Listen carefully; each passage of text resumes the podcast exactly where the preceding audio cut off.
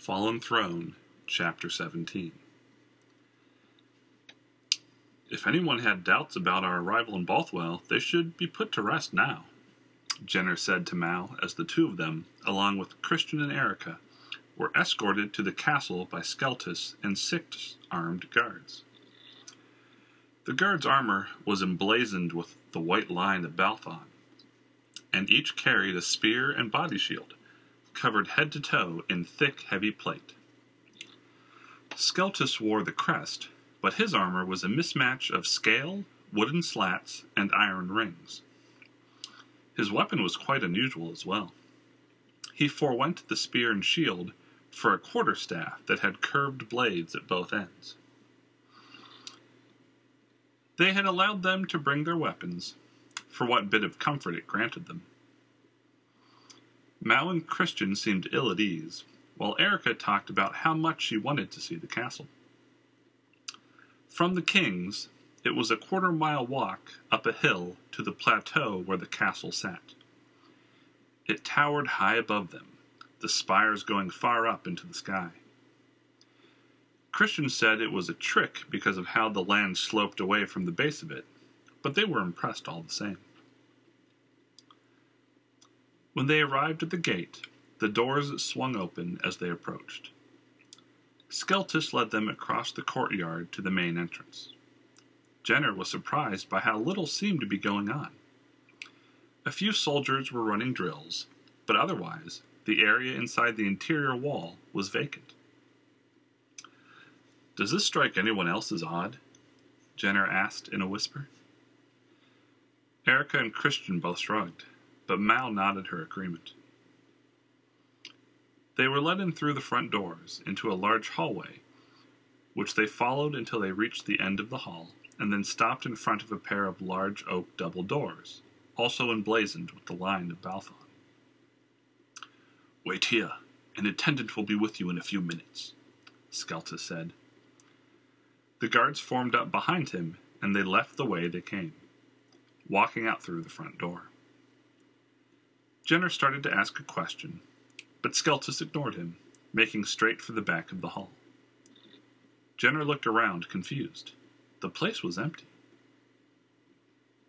"Okay, something is up," Jenner said after several minutes passed. "What's wrong?" Erica asked. "Look around," Jenner said. He spread his arms out to his side to encompass the place. "Where is everyone? There's no maids, no butlers, no servants. I could hear a pin drop, and we're in the main hall. My mansion was a tenth of this size, and we would have tripped over at least two maids in the amount of time we've been standing here. And we've seen nary a soul." Mal shook her head, taking the step it took to close the distance between her and Jenner, and wrapped him across the back of his head with her cane. "Attens ul," she said, looking at him. She cupped a hand to her ear and looked at him, then motioned all around. Jenner shrugged and nodded, lowering his voice. "What's going on?" Erica asked Christian. "Mal thinks someone might be listening to us," Christian said in a low voice. Mal smiled and winked. They continued to stand around, except Jenner, who chose to lean against the wall. "There's not even a decent painting or tapestry in the place. What king allows this kind of impression of himself to be had?"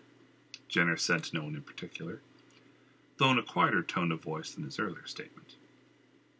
Erica giggled, while Mao and Christian remained silent. Their legs were just starting to tire when they heard a door open from down the hall. It was impossible to miss, the echo of the knob turning bouncing off the bare walls and unpadded floor. A woman, accompanied by a young child, walked out and started down towards them. "Mina," Erica said as the two approached. The child looked up and smiled as she recognized Erica. "Did you come to play with me?" she asked, letting go of the older woman's hand and running up to Erica. "Mina," the woman said, chastising her, "I apologize for my daughter's behavior." She continued to walk forward and stopped once she was within a few feet of them. "My name is Michelle, and this is my daughter Mina. I am the head of King Geddon's servants, and Mina is my assistant." Michelle gave them a slight nod of her head, while Mina bowed, curtsying. "I am," Jenner started.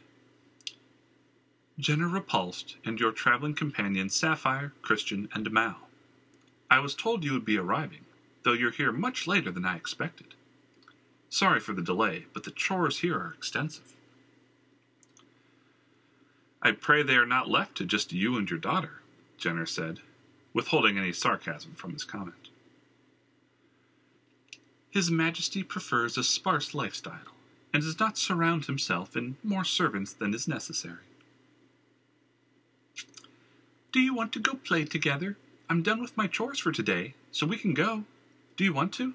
Mina asked Erica, tugging on her sleeve. "Mina, where are your manners?" Michelle said, walking over and taking Mina by the hand and pulling her away from Erica. "It's all right, miss," Erica began. "Thank you, but no, it is not.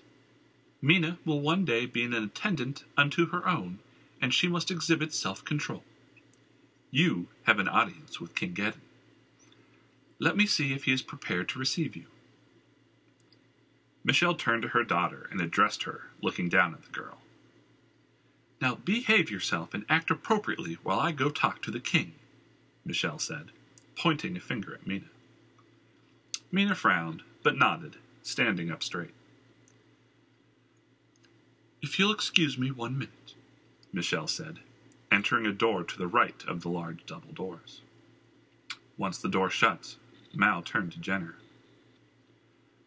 "They are acting strange and at a inner," she said, speaking to Jenner very much like Michelle had spoken to Mina not so long ago. "I will be a paragon of manners and etiquette, madame," Jenner said in a rich tone, bowing to Mao. Erica smiled but covered her mouth to keep from giggling. Mina did the same, then seemed to blush and stop herself, smiling but looking down at the floor. The door Michelle went in through opened again, as Michelle stuck her head out. "His Excellency will see you now," she said, then closed the door again. They all looked at each other with curious expressions, but Mina walked over to the double doors and stood in front of them. They watched her, then fell in line behind her, Mao and Jenner side by side, with Christian and Erica behind them. The doors swung open, revealing the grand hall and throne room within. Jenner thought the entrance to the castle had been the most disappointing thing he had seen so far, but he stood corrected. A scant four tapestries lined the walls leading to the throne, emblazoned with the white lion.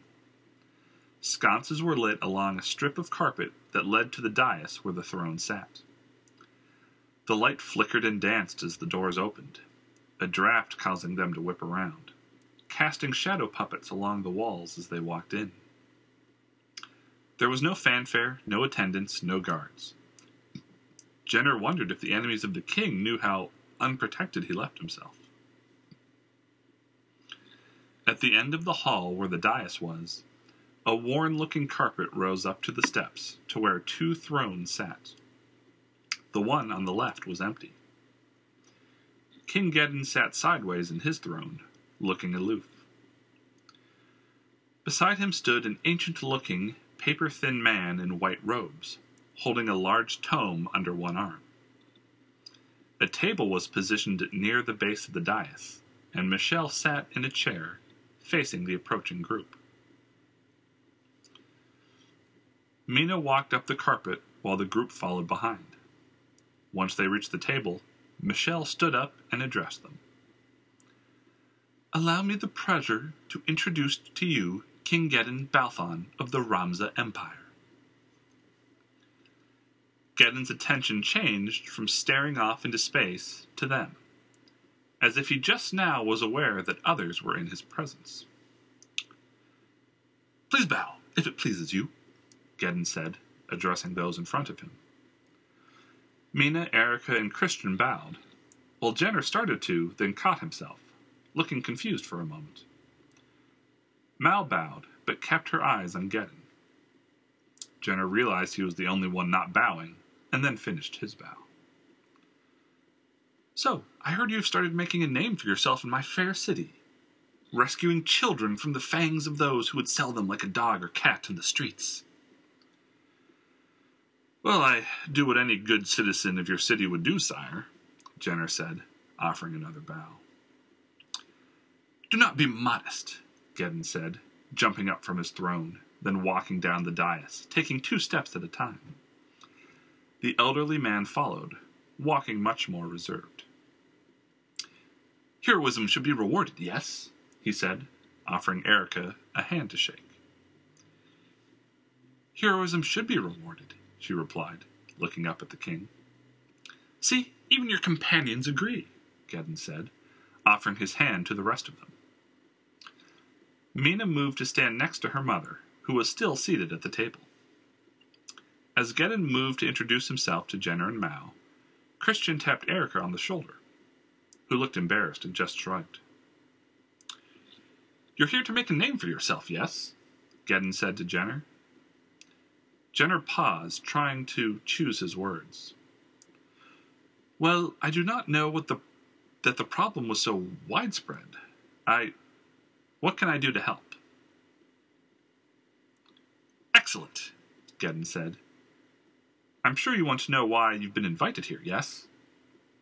Jenner caught himself nodding before he could ponder it.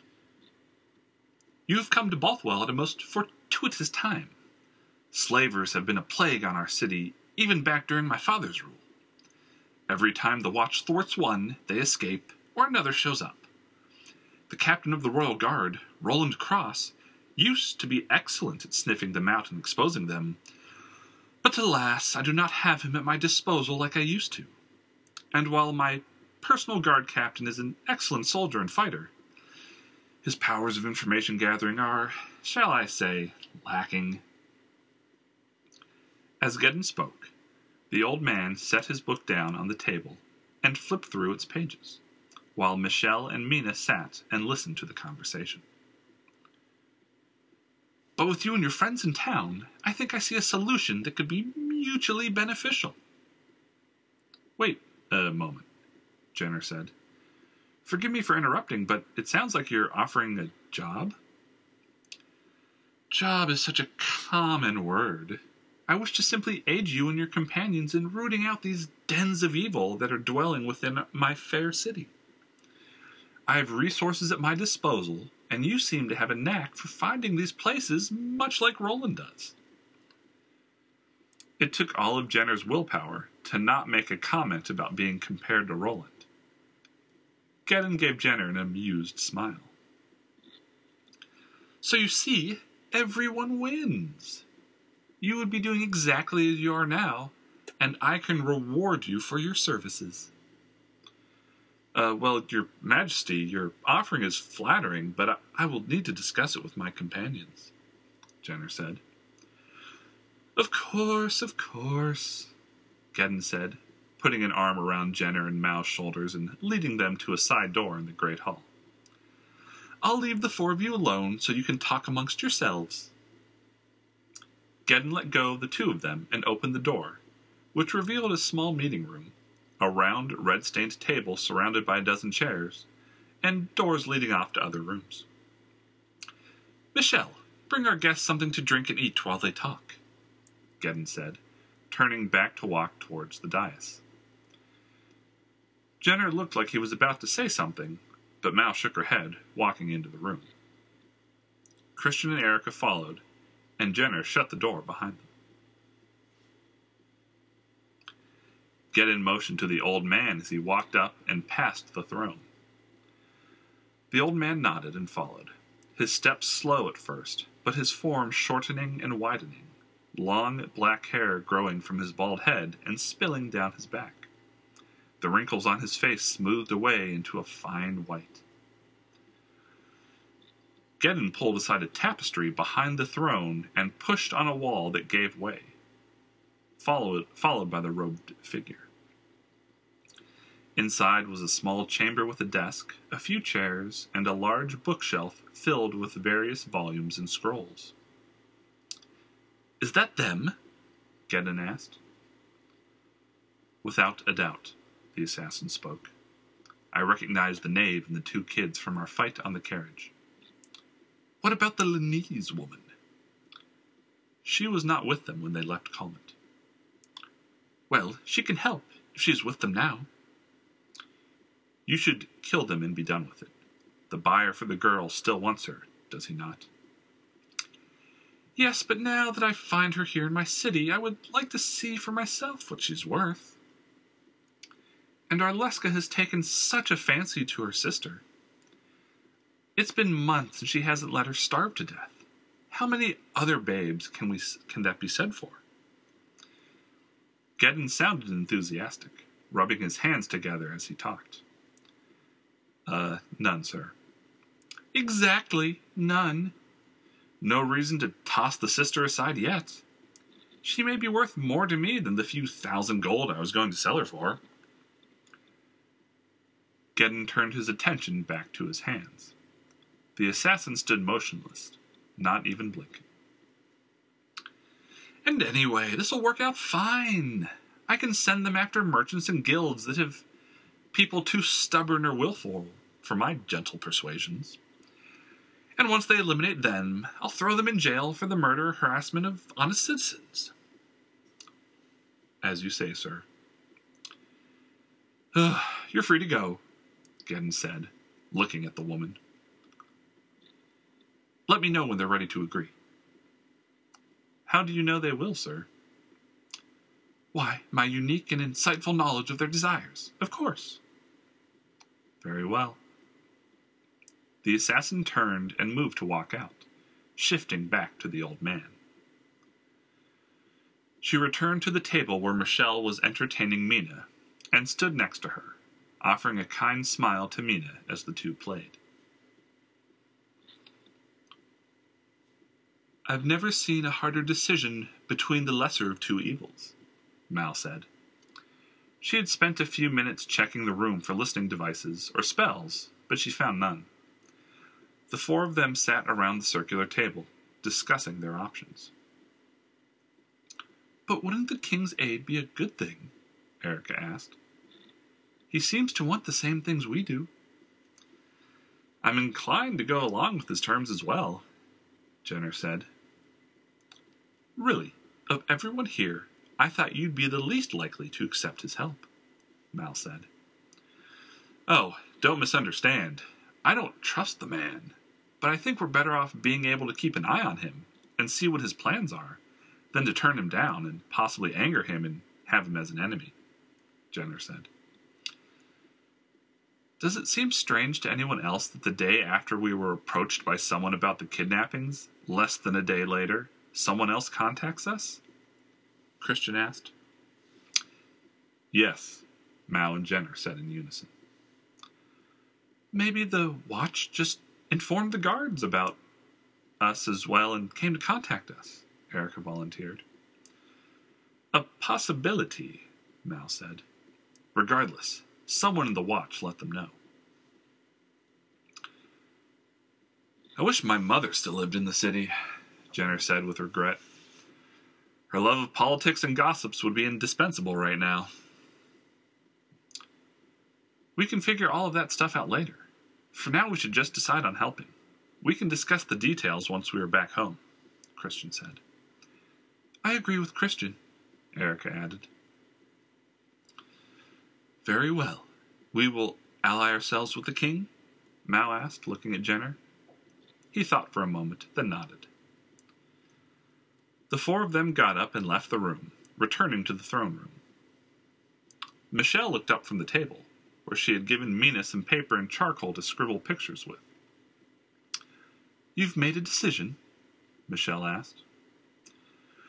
"We feel the best course of action is to work together," Jenner said as they walked up to the table. "Excellent.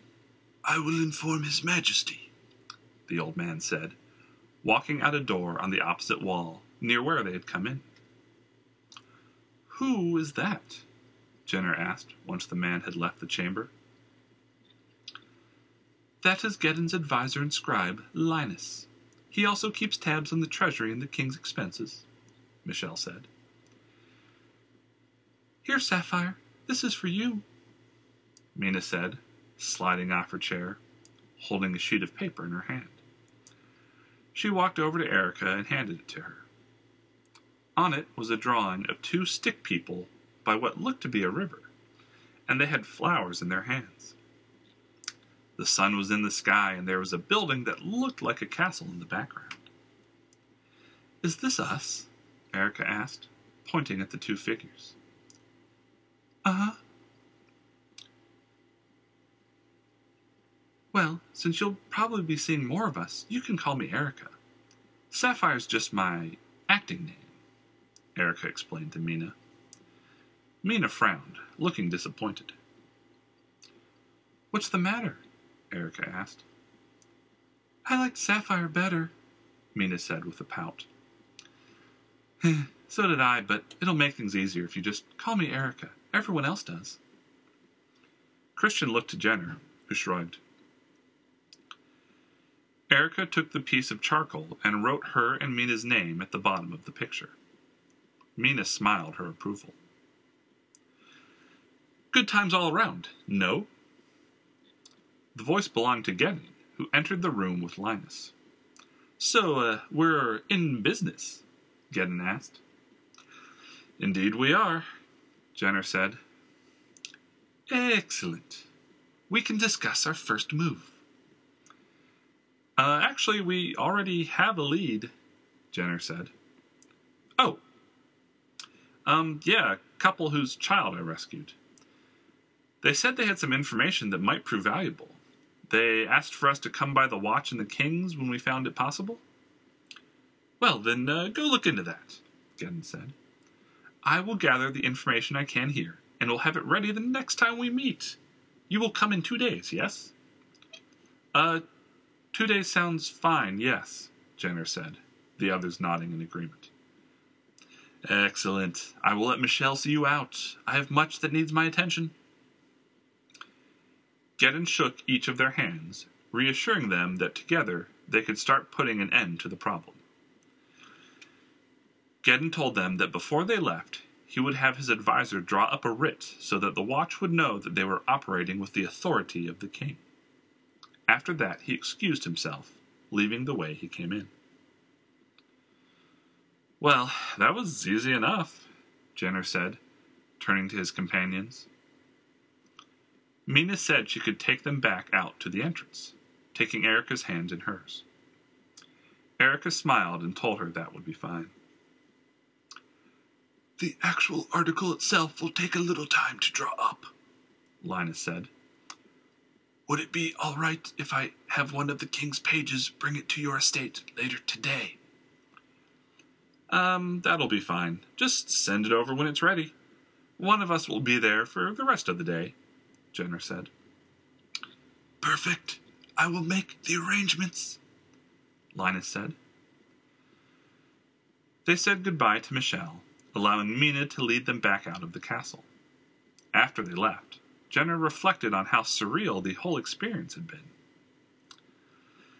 "You're not alone in your thoughts," Mao said once they left the castle and were on the road alone that led them back to the king's. "I have traveled many lands, and I have never heard a castle as quiet as that one. It was like it was dead." "Maybe he just likes to keep to himself," Christian said. "That is not a luxury nobility, let alone royalty, can usually indulge in," Mal said. Jenner said he wanted to return home before going to their other meeting in the king's. He wanted to talk more with Mal over how they should proceed at this point. They bought some groceries on the way back, and Jenner cooked a late lunch while they talked strategy, which took most of the afternoon. Nothing really changed from their initial thoughts, but they all had a better idea of what they would and would not report to the king. He had given no reason to distrust him, but Mal and Jenner both said there was no reason to take chances. Once the king gave them some information on the other slavers operating within the city, they would see what they could find first. It was dark outside when they heard a knock at the door. It was a boy dressed in the liveries of the castle. He asked for Jenner, presenting him with a sealed scroll tube. Jenner thanked the boy, tipping him for the trouble, and sent him on his way. Everything seemed in order from what he could tell. He had seen a few seals of permission before, ones his father had used to carry around. The watch would give them free rein and was obligated to support them if they needed their help. Jenner was surprised to see that the king had left the signatures blank, allowing them to scribe in whoever they needed to on the parchment. Mao was hesitant and checked it for magic, but nothing was detected. They each signed their name to the bottom. Jenner took the foresight to sign Gregory and Havlin's name as well. He would have included Umbrunzwe, but to be official it required a last name, or a title, and none of them knew it. "We only have one, though," Erica said. "Just don't do anything stupid," Mal suggested.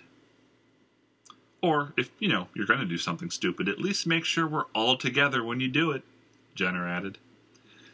Mal said something in Lennese, which Christian was quite sure was uncompliment uncomplimentary. They chatted a bit more, and then got some sleep. Hello, and thank you for listening to the World of Grey podcast. For any questions about the podcast, or the books in general, email me at podcast at joseph porthos dot com. My two books, Fallen Throne and Dark Halo, are available for download on the Amazon Kindle store for the low price of three dollars apiece. I don't output a ton of updates, but when I do release one, you can find it on Facebook at Joseph Porthos, or on my website located at joseph porthos dot com. I hope you enjoyed today's chapter, and I look forward to you tuning in again next time. This is Joseph Porthos, signing off.